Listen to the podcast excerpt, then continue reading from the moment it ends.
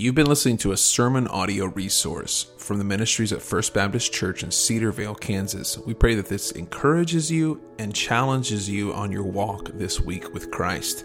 To find out more about what's going on at First Baptist Church in Cedar Vale, you can go to our Facebook page. That's facebook.com slash Cedarvale First Baptist. Thank you and God bless. so today we're gonna, I know we've been in Colossians um, for quite a while. Um, I'm just going to take a small hiatus today out of Colossians, and we're going to talk about something I just I think that needs to be addressed. Um, just uh, in the world in which we live, I, I think that we're we're living in some strange times. Uh, Matthew chapter 24 is where we're going to go, and I understand that each one of us are pulled in all kinds of directions each and every week. Um, a lot of us have meetings we have to go to. Some of us have things we got to go, jobs that we have to go to, um, things that we have to be a part of. And, and in our families, we're pulled in weird directions, whether it's sports, whether it's other activities, school, vacation, um, family time, whatever it is. We've got a lot that is pulling at our lives. And in saying that, I, I want to ask the question how many of us think about the return of Christ on a regular basis? And I think, the, and the safe answer in this room is, of course we do. We think about the return of Christ because we're in church, and that's some of the things we talk about. But when it's Tuesday at 3:45 in the afternoon, and you're neck deep in the world in which you live, and there's things that are happening in the world in which you live personally, are we thinking about the return of Christ? And I often would say, because I know me, and I know my life, and I know when I'm busy and I'm in the middle of emails and I'm in the middle of phone calls and I'm in the middle of all the crazy that happens sometimes in my world, I'm not necessarily thinking about the return of Christ. Uh, and we don't, sometimes we may, may not even make that a priority in our thoughts. Because, well, uh, we're busy, and I can tell you right now, I can understand busy. I just can. So, in saying that, I want to address and I want to talk about the return of Christ today. And I know that that is not necessarily always a popular subject matter in the church because people get little, oh, oh wait a minute, Caleb, don't go, don't, don't get, don't get too crazy on us. But I want to say this Satan does not care how he gets you as long as he gets you. You might say, Caleb, wait a minute, I'm, I'm a Christian, I'm saved, so the devil doesn't have me. And that's not what I'm talking about. Well, maybe it is.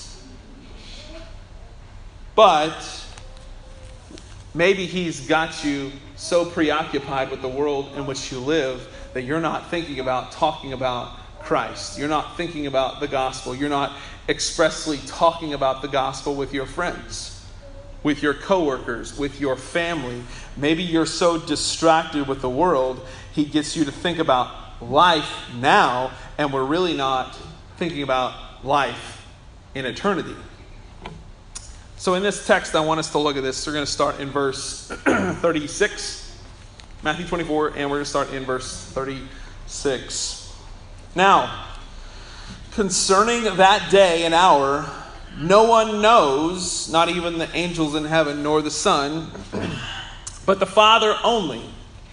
For as were the days of Noah, so shall this coming of the Son of Man be. For as in those days before the flood, they were eating and drinking and marrying and giving in marriage until the day when Noah entered the ark and they were unaware until the flood came and swept them all away. So will be the coming of the Son of Man. So I want us to look at this text. In this text, Jesus is focused not so much on the wickedness of the world in Noah's day, but rather with the people's preoccupation and predisposition in the day in which they live for the stuff of their day. Now, if you're a believer, Satan doesn't, I need you to understand something. Satan, will not win the war. The war in it, as of, as of the whole war, Satan will not and does not win. I, have read the end of the book. Jesus wins. Amen? Amen? Okay, I'm just checking if you guys are awake. Um, but he will and can win small battles. He wins small battles in our lives to get us to not think and talk about Christ, to not be obedient, to not be unashamed, but rather to be ashamed. And so there's mo- like small battles that the enemy can win in your life. And so I want us to pick apart this text and I want us to look at this verse. I mean, the first thing you see here is no one knows the day or the hour. So we, will get to that in a minute, but I want us to look at verse 38 specifically right now. For as in those days before the flood, they were eating and drinking and marrying and giving in marriage until the day when Noah entered the ark. Now, I want us to look at those in and of themselves, those things that we're reading. They were what? First of all, they were eating and drinking. Anything bad with those things? There's nothing inherently wrong with any of these things. I love fajitas. Anyone else? I, am I'm chicken or beef, either one, I'm good. But I, I, I, love fajitas. There's nothing inherently wrong with that. A good, and a good sweet tea to go with. And I know that that may be heresy in somebody's eyes that I drink sweet tea. But I do. I love sweet tea. My brother thinks that I'm horrible for drinking sweet tea. But are you agreeing, Andy? Oh, you're a sweet tea guy too? Okay, praise the Lord. You're, you're part of the. That's good. All right. But there are certain people that don't think the sweet tea's good, but I do. Man, a good sweet tea with a fajita, you have me. I'll do whatever you ask me to do. I'm easy, uh, easy peasy. But I want us to, there's nothing wrong. God created all these things. But what happens is that the enemy takes what God has created and turns it around, turns it upside down, and makes the thing the object of worship rather than the creator of the thing. Amen? Like that's the direction. The enemy uses he uses the stuff around us to distract us as distraction points to get us off of the goal of making disciples. Like the last thing that Jesus said before his feet left the planet was in Matthew chapter 28. He said, Go make disciples. Like that was his mandate. He didn't say, Go make disciples if you feel like it. He didn't say, Go make disciples if you've got a doctor's degree. Go make disciples if you've been in church for at least 15 years. He just looked at his disciples and he said, You're followers of me. Now go duplicate, go make disciples. And we can get distracted with activities and we can get distracted with family. And man, even some of us, I'm guilty, we can get distracted with ministry. We can trade sometimes ministry for an actual relationship with Jesus, and that's dangerous ground. I, I, that's a silly thing to trade. I don't want. I, sh- I don't want to trade my relationship with Christ because I want to do ministry. How crazy is that? We can get so distracted with the things that are really okay things, but I want us to keep looking at verse 39. They were unaware until the flood came and swept them all away. They were unaware until the flood came and swept them all away. So will be the coming of the Son of Man. I want you guys to hear me. There are so many people that are truly unaware of what's going on and what's taking place in the world around us. They are, furthermore, there, there are pastors there are pastors in pulpits that refuse to talk about the return of Christ because they want to. They refuse to talk about the rapture. They refuse to talk about the, the return of Christ. They refuse to talk about the tribulation, and because this is honestly, I believe they're they're afraid. They're afraid to stand in pulpits, then people, their congregants might get upset. I believe that those things are coming. I believe the, the rapture is a clearly defined scriptural event in 1 Thessalonians chapter 4, 1 Corinthians chapter 15, and John 14. Uh, uh, there, it's the catching away of the church. And after the rapture, I believe that there is a, going to be what's called the Great Tribulation that will take place for seven years. There will be hell. You think it's bad now? You ain't seen nothing yet. I believe that there's going to be hell unleashed on earth. But we have pastors who don't want to talk about the issue. They skirt around, and I had a, had coffee with a pastor one time, and I said, "What do you? What's your view on the return of Christ?" He said, "Man, Caleb, this is my view. What's going to happen is what's going to happen." And I was like, "Okay." So do you have it? He goes, I, I don't, I don't want to talk about it because we've got a large church and they might get mad and there may, the people might stop coming to church. I mean, if that makes you, if that if that's all it takes for you to stop coming to church, you've got a problem. You've got a problem. But we've got pastors that don't even they don't even want to skirt the issue because they're afraid they're going to offend someone. They're afraid. They're afraid.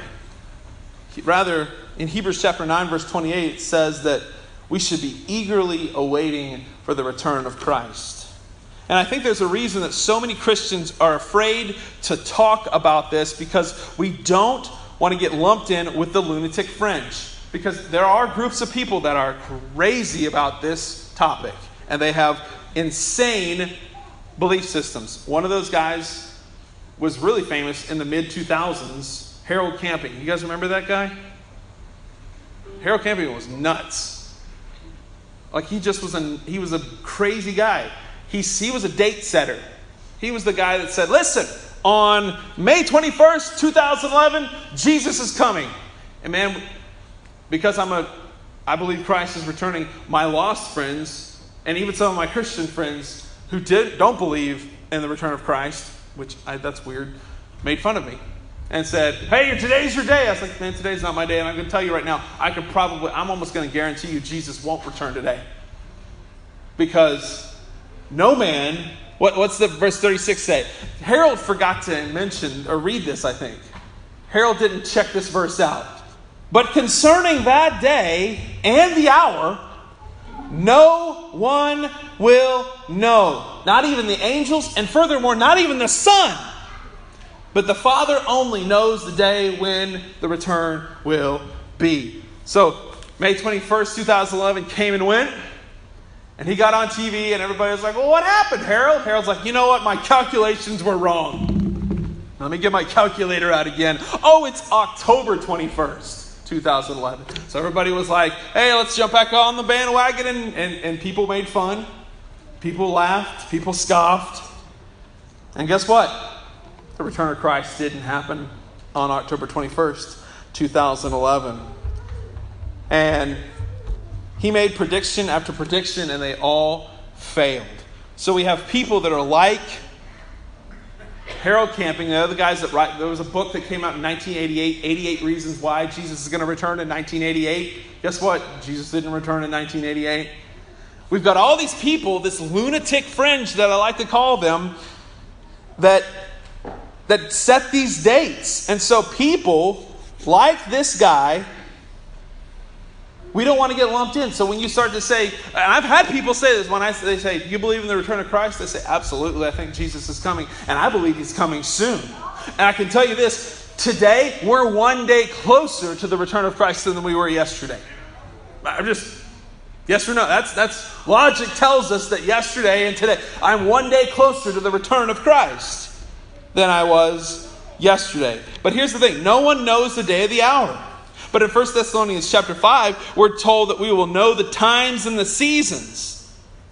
We will know what's going on around us because Christ lives in us. And we have, it, we have it here in the text for as were the days of Noah, so will be the coming of the Son of Man. And then he unpacks what all this is. He says they're going to be they're going to be eating and drinking and not really thinking about the things of Jesus. They're going to be thinking about the things of the world. They're going to be um, doing all these things are going to be marrying and giving in marriage. And, and listen, is there anything wrong with marriage? No. It's actually a God ordained institution. God put together marriage. There's nothing wrong with it. But if your marriage is your focus and you're not focused on Christ, there's a problem. You're, there's a problem. But when we open our mouths and say, man, I, I, believe that Christ is returning soon, people get weird and they'll go to you and they say, well, Caleb, now wait a minute. You don't know the day or the hour. And I say to them, I never gave you a day or the hour. I just said he's coming. I just said he's coming. Well, actually, here's what I can tell you is we know the seasons. Second Timothy chapter 3 says, Know this, in the last days there will be difficult times. And you just read through that, here's the thing, y'all don't believe me. Hold on, 2 Timothy. Go over and look at it. 2 Timothy chapter 3. But know this in the last days there will come times of difficulty, for people will be lovers of self lovers of money, proud, arrogant, abusive, disobedient to parents, ungrateful, unholy, heartless, unappeasable, slanderous, without self control, brutal, not loving good, treacherous, reckless, swollen with conceit, lovers of pleasure rather than lovers of God. Like, that, that sounds like what's happening to people. And then, and then you've got the next group that will say, well, Caleb, that's always, that's always been there. So you've got the lunatic fringe that set, that set dates, so we don't want to get lumped in with them, so we just keep our mouths shut. So I think the first reason is that's why we don't talk. And I think the second reason is we've got so many people, and we've got groups, we've got a group of people that do not believe in God. Well, they say with their mouth they don't believe in God. The Bible reveals to us in Romans chapter 1 that people that say they're atheists are lying to themselves and lying to you because all of us know by the power of our conscience that God's given us that there is a God. We, we all know that there is. But we've got a group of people that scoff. Turn with me over to 2 Peter chapter 3. 2 Peter, go to 2 Peter chapter 3. I don't hear, y'all not going there? Come on, let's go. chapter 3, and we're going to start in verse 3. Knowing this, first of all, that scoffers will come in the last days with scoffing, following after their own sinful desires. They will say, Where is the promise of his coming? For ever since the fathers fell asleep, all things are continuing as they were from the beginning of creation. For they deliberately, they deliberately overlook the fact that the heavens existed long ago, and that the earth was formed out of the water and through the water and by the, wa- by the word of God. And that by me and by these means that this these were that these the world that then existed was flooded with water and perished. But by the same word the heavens and earth that are that now exist are stored up for fire, being kept until the day of judgment and the destruction of the ungodly. So we live in a world right now that scoffs at the idea of God in general, but they also make fun of the idea of the return of Christ. I have multiple atheist friends who still to this day razz me about Jesus and razz me about the return of Jesus. And they, they'll, they'll scoff. They scoff at the idea of Jesus. They follow after their own desires, their own sinful lusts, and they will look at anyone who says that they believe in Jesus and that they believe that Jesus is returning, and they'll say stuff like, oh man, wait a minute. How many of you guys have heard this? Oh, they've been saying Jesus is going to return since my grandma's day. Anybody? You've heard that? Oh, they've been saying Jesus is going to return since my grandma, my great grandma's day. Well, what's Second Peter tell us? Knowing this, first of all, that scoffers will come in the last days, following after their own sinful desires. They will say to you, Where is the promise of his coming? Uh, hey, I thought you said he was coming. Where is he? He's not here yet. Oh, wait.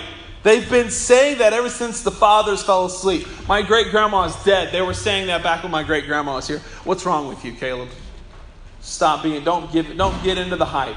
Don't follow the hype, Caleb. Quit it. Quit it. Everything's going to be the same as it always has been. It's always going to be normal. Don't what do you man don't don't worry about this. We live in a world right now where people scoff and they make fun of Christ and make fun of his return. And they look at anyone who says that they believe in Jesus or believe that Jesus is returning and they just make fun of them uncontrollably. And they tell, listen, Caleb, I've heard this too. Caleb, listen, things are not going to be any different. It's all going to continue the same as it always has. You know what that's called? That's called the normalcy bias or normalcy, um, normalcy bias. Um, people, uh, people are saying that. How many of you guys have heard this just in the last several months? Man, I can't wait till things get back to normal. I just can't wait till things get back to normal. I'm just so ready for things to get back to normal because this whole pandemic is a, man, it's been a big drain on my life. I can't wait for things to get back to normal. And in my heart, I hope the same thing. I hope things get back to normal. But I don't know if that's going to happen. I, I look at the normalcy bias, and this is the, this is the definition of the normalcy bias. Listen to this. It is a cognitive bias which leads people to disbelieve or minimize the threats, warnings, and the threats and warnings. And consequently, individuals underestimate the likelihood of a disaster when it might affect them and its potential adverse effects. So this is the this is the world in which we live, man. I'm just ready for things to get back to normal. I can't wait. We live in that world right now. People are still to this day saying things like, man, I'm ready for this thing to go back to normal. I can't wait. Guys, I, we were only supposed to be in quarantine for 14 days. And as of today, I have worked from my house at my job for 132 days. I've worked from home. This morning in Sunday school, Joe said, Man, I'm, I'm concerned about what it's going to look like for school. That he's a teacher. I don't know what it's going to look like for this next year. I'm concerned about things that are happening. I'm not sure what's going on. There's been a massive shift, and people are just, we're still in that normalcy bias because we want the things to go back the way we want our, our lives back. And there's nothing inherently wrong with wanting those things. I, I do too. But man, we, we've got to get our mind off of the world for just a second and say, is God, I said this when this first started, I said, is God trying to get our attention? And if He is, why in the world are we trying to get back to normal? And maybe the new normal is I need to get my focus on Christ. I need to get my focus on Jesus. We just, not too long ago, had a $9 trillion bailout package that was sent in, in forms of stimulus checks to the American people and they're now wanting to do another $5 trillion for another stimulus package. So almost $15 trillion in just a couple of months. Where's that? How are we going to pay for that? Where's that money coming from? You say, Caleb, man, you're being depressing. Quit this. This is, uh, this is not why I came to church. I wanted you to lift me up today. Caleb, you're not being the pastor I need. Uh, I am. I'm trying to unpack for you what's happening. And I'm going to tell you if you belong to Christ, the future's bright. The future's bright if you belong to Jesus. There's no condemnation for you. There's no, like, you're in. Like, that's the beauty in who Christ is. I'm, and I'm trying to unpack for you what I believe I'm seeing happening in front of us. What the Bible calls birth pangs. Jesus is coming. He's coming, and I would be a horrible pastor if I didn't stand here and say, Listen, you need to wake up. It's time for you to see this that Christ is coming. We have large groups of people that refuse to acknowledge Jesus, refuse to acknowledge Jesus, and atheism runs rampant in our world. Why? Well, look at the text. It tells us in 2 Peter they deliberately overlook the fact that the heavens existed long ago and that the earth was formed out of the water and through the water and by the word of God. Now, here's what will happen. We're, this is what is unpacked. They hate God. Atheists, how do, why, do you, why do atheists hate God? They say they don't believe him. There's nobody in here going, man, I hate unicorns. I can't stand them. Nobody in here is saying that. We just say, I don't believe in unicorns. But nobody's angry. They're, they, they're ang- they hate God. They attempt to just write him out of the equation totally. How? This new, it was, it was formed by a guy named Karl Marx. Evolution. The idea that over billions and billions and billions of years, it rained on the rocks. And for billions of years after it rained on the rocks, a primordial soup formed. And out of that primordial soup crawled an amoeba, and slowly over millions and millions of years, it turned into a monkey. And then after millions and millions of more years, ta da, here we are. We're here.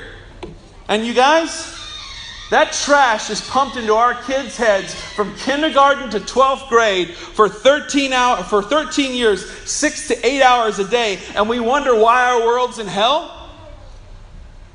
We're, we've got a godless pagan education system that we're shoveling our kids off to. And we're like, man, I wonder why little Junior is having problems. Because he's taught every day, all day, that there is no God. There is no God. You're, you came from a primordial soup. And I need you to understand something. I'm, going to go a little off the topic here. I need you to understand something. If you're not teaching your children the fundamentals of the faith, somebody else is eager to teach your children the fundamentals of humanism. Period. And I know personally, yes, there are good Christian teachers that are in the system, and thank God that they're there, but they're muzzled those Christian teachers are muzzled by the system, and if they attempt to t- say anything about Christ, they're punished, ostracized, or fired. Don't tell me that it's a religion versus science argument. Both of these worldviews require faith. Atheists and evolutionists believe in the beginning was in the beginning was rain, rocks, and dirt. And Christians believe, Bible believing Christians believe, that in the beginning God created. He said, Let there be light, and there was light, because God said so. Both, both are religious worldviews. One worships self and creation, and the other worships the sovereign King and God of the universe, Jesus Christ. Period. It's, it's not either or. It's not, well, it's science over here and you got your crazy religion. No, they're both religious worldviews. They both take faith to believe in. You say you believe in evolution, that's a, it's, it's a religious statement that you believe that over millions of years it rained on the rocks. I believe that 6,000 years ago, God said, let there be light, and there was. And then we've got 4,400 years ago, there was a flood and it rained and it destroyed everything. It was a global flood. Because of sin, God destroyed the world. 2,000 years ago, Christ came and he died on the cross for our sins. And he became our stand in. And you fast forward, and we're here and we're waiting for the return of Christ. Let's keep going.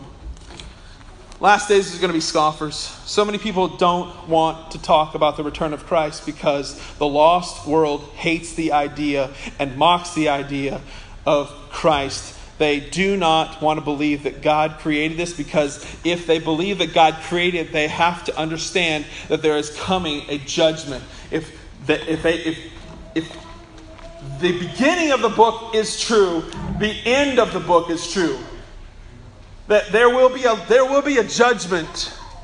There will be a day when there's a judgment that comes. So, because of that, we've got groups that don't want to address it, they don't want to talk about it, and they're, they're getting to the point now where it, they don't just make fun of you, they'll physically assault you in America. They'll come to your church. There was a church in, on the East Coast, a Baptist church in, uh, on the East Coast had people show up outside of their church because of the things that they were doing there and physically assaulted some of the parishioners that walked into that, the congregants that walked into that church because they didn't like what they were saying. It's coming. The persecution is coming. And you say, well, no, no, no, Caleb, there's no real. Per- uh, I get it. The persecution's not like it is in Iran. I get it. But it's getting to that point. We're slowly, they're slowly desensitizing us. 3,000 churches today said, We're not going to listen to you, California governor. We're going to have church. We're having church because the governor came out and said, in the state of California, indefinitely churches cannot gather and worship. Oh, but why, if you want to protest, you can do that. If you want to come into the streets and, and riot and, and protest, you can do that. If you want to go to the casino, you can do that. There's no ban on that. But going to church, no, no, no, no, no, stop it. You can't go. The Supreme Court came out and said Nevada said, said the same thing about Nevada today or yesterday. If you don't see that a government trying to suppress people from worshiping is not a problem, not see it as persecution, it is. There's begin, that's the beginning phases, and this is when Christians, it's, I'll be honest, civil disobedience is okay in that case. Gather and worship. It's time for us to say, enough is enough. It's time for us to get back to what God has called us to do. And so we've got two major reasons. This, I got to stay on my notes. If, if, if we've got two major reasons here, people don't want to share the gospel is because they don't want to be lumped in with the lunatic fringe and they don't want to be mocked for holding a worldview that says Jesus is coming. Many people say, just keep quiet, keep your heads down, and don't address the issue and just live your life, Caleb. Just live your life. Don't talk about these things. And everything will stay peaceful. How's that working out for us? Are things staying peaceful in the world? By, by Christians not standing up and saying anything? By not standing up for the gospel? So how do we how do we how do we should we be living if we believe that Jesus is coming? Hebrews 9:28 tells us, I say it again, I reference that again. So Christ having been offered once to bear the sins of many, will appear a second time not to deal with sin, but to save those who are eagerly waiting for him. My question this morning is Are you eagerly waiting for his return? And if the answer is yes, then how should we as Christians be living our lives? If you knew that Jesus Christ was coming, would you not live with a sense of urgency? And sadly, most churches do not want to even address it. We want sermons to talk about how we can have our best life now, how we can have financial peace, and sermons on sex. Those are the three big ones. If we can have those three things, man, we're good. We're good. We love sermons on those things. But when it comes to the idea of the gospel of Christ and the return of Jesus, most churches just yawn and say, that's not something I really want to hear. So, how should, if, we, if you believe that Christ is coming, how should we live? Well, I'm glad you asked. Go back to Matthew chapter 24, verse 42. We'll keep going that uh, we'll keep going there in context. It says, Therefore, because I've said all these things above in verse from 38, I'm sorry, from 36 to 39, what do we how do we how do we act? Therefore, stay awake for you do not know on what day your Lord is coming. But know this that the master of the house, had the, had the master of the house known in which part of the night the thief was coming, he would have stayed awake and he would have not let his house been broken into. Therefore, you must be ready for the Son of Man is coming at an hour that you do not expect. And right now, the world in which we live, nobody's saying, everyone's, uh, yeah, don't talk about things. Not, things are going to get back to normal. Things are going to be, it's going to be okay. No one is expecting this, that, that Jesus should return. I'm telling you, Jesus is going to return. So many people, including Christians, are sound asleep. We have our lives, we have our houses, we have our activities, we have our bank accounts, and we have so much stuff, and we're happy.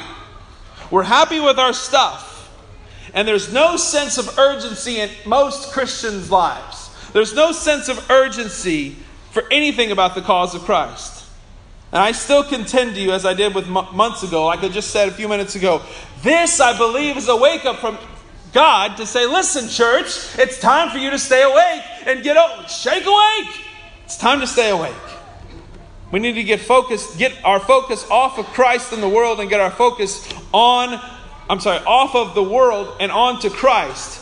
Our focus needs to be on eternity. And it's high time we take God seriously. It's high time we take our own spirituality seriously. It's high time that we take our sin seriously and we, we make war on our sins. It's time for us to wake up. I want you to think about this. If you're in the middle, if you, how many guys have ever had this happen? You're sleeping in your house. You're sleeping. You're sound asleep, and all of a sudden you hear boom, a big boom or a thud. Do most of you just, oh, I don't know what that was. I'm gonna go back to sleep. Not too long ago, Austin, there was a big boom outside of our house, and I came up out of my bed I looked around and I jumped up and I started to open the door, but my door bust open with Austin with this wild, crazy eyed look with a baseball bat and said, Did you hear that? And I said, Yeah, I did, buddy. And I was like, Don't hit me, please don't hit me, please don't hit me, please don't hit me. He, my, he was in bed, but he moved from being sleepy. Like his eyes were as big as saucers, and he had that baseball bat, and he was ready to go to battle. He was ready to fight. So we figured out our neighbor was shooting fireworks. Thanks, buddy. It's awesome. scared the dickens out of everybody in our house. Me, I mean, my, I went from like having sort of like fast heart to with nose to nose with my son with a baseball bat to ah, this is bad. I could die right now. So we, it was, it was fun. How many of us, I mean, we hear those studs in the middle of the night? Not, I mean, several years ago we used to have a cat. Thank God we're, it's gone now. But I'm not kidding. We have a, we have a big uh, sliding glass door on the back, our back door to our backyard.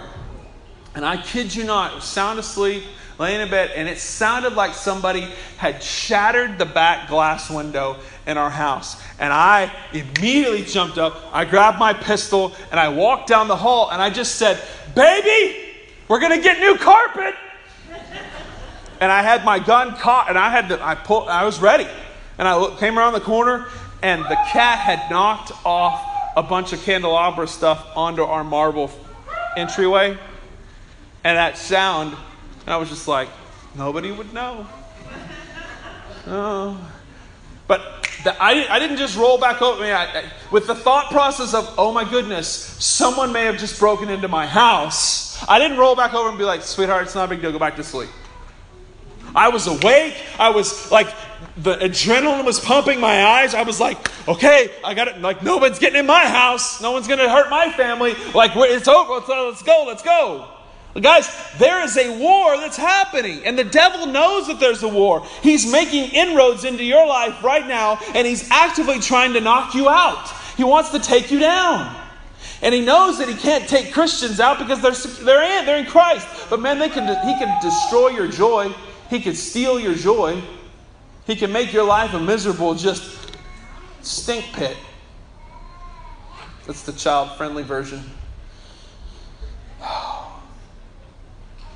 Why is it that most of us are asleep to this idea that we're not paying attention to what Jesus is doing? Most Christians today are like a small baby watching a mobile in their crib while the house burns. Remember the mobile over the cribs? They spin, they got like a tiger and a lion and a zebra and, a, and an elephant. And the baby, when, it, when I'd crank that up, Noah and all, all the kids, they'd just be like, Wow. I mean, I could do whatever I wanted in the room. As long as the mobile was going, they were happy. The house is on fire, and we're over there just going, wow, that's really cool. The house is on fire. If we believe that Jesus is coming again, we should be telling people about the first time he came.